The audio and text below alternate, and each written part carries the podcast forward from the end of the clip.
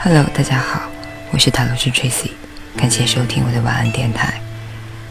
下面分享这篇文章，唯有记忆知道我们真正的快乐和悲伤，作者童晨宇。让我将一件不可言说的往事托盘而出。张小乐小姐是我的朋友，她是一个心里藏不住事情的家伙。有一次，她大半夜的给我一篇情感小说，我便问她：“这真的是小说吗？”她不回答我。可是谁都看得出来，小说怎么可能写得如此冗长拖沓？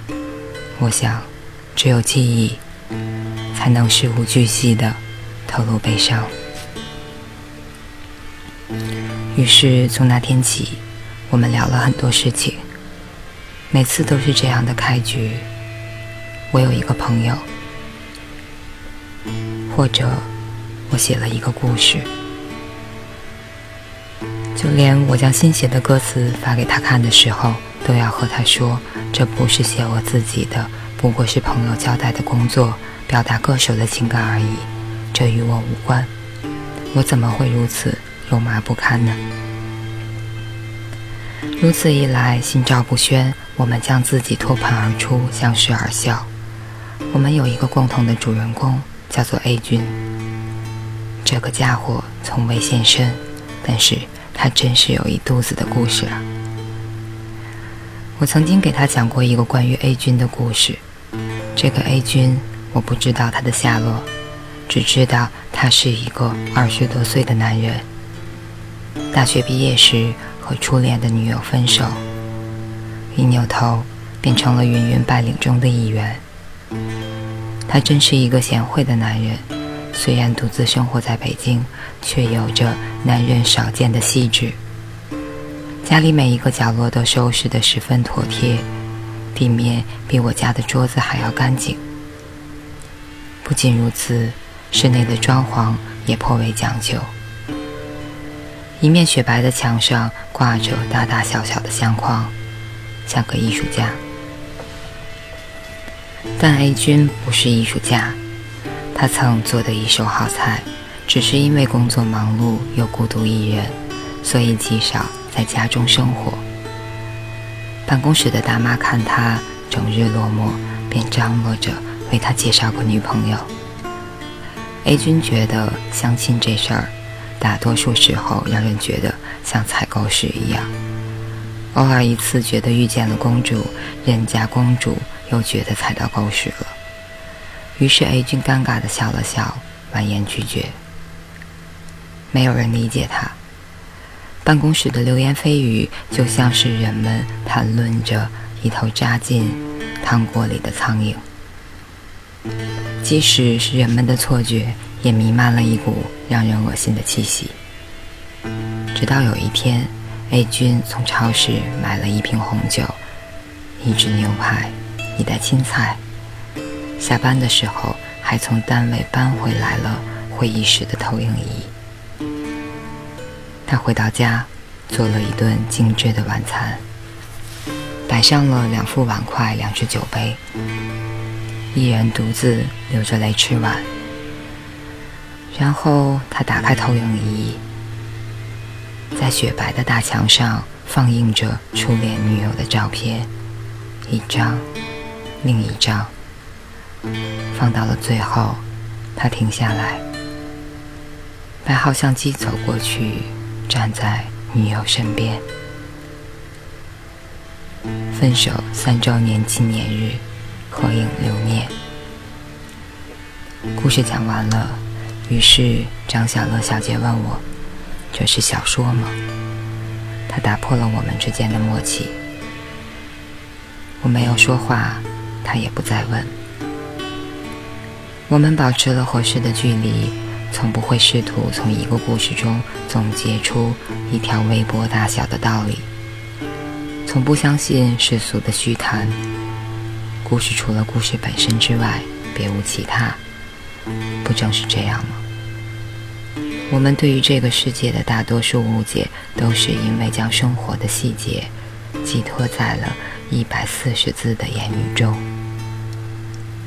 我们享受着一个看不见的主人公和发生在他和他身上的故事，但终于他还是禁不住和我说，明明是自己的事情，为什么我们偏要安插到别人身上呢？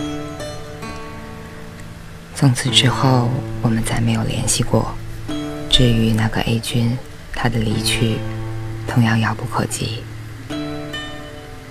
我们所知的一切便是一无所知。对了，就连整个故事本身也并非发生在我身上，这可能是张小乐小姐讲给我的，也可能不是，可能连张小张小姐这个人都不存在，就和 A 君一样。但是你如果相信了我说的，那不过是因为生活好像就是如此。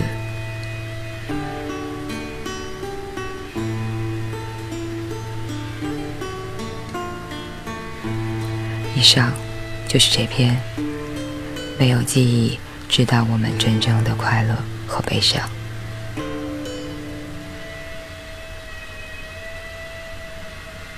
我们不断地用辞藻修饰我们的记忆，在向他人诉说故事的时候，不断地加上我的朋友，我认识的某个人，我的同事，而在这其中又涵盖了多少我们自己的影子呢？这篇文章作为周末的结束，周一的开篇。另外，接下来的情人节，祝所有人都幸福。感谢收听，我是塔罗师 Tracy， 晚安，好梦。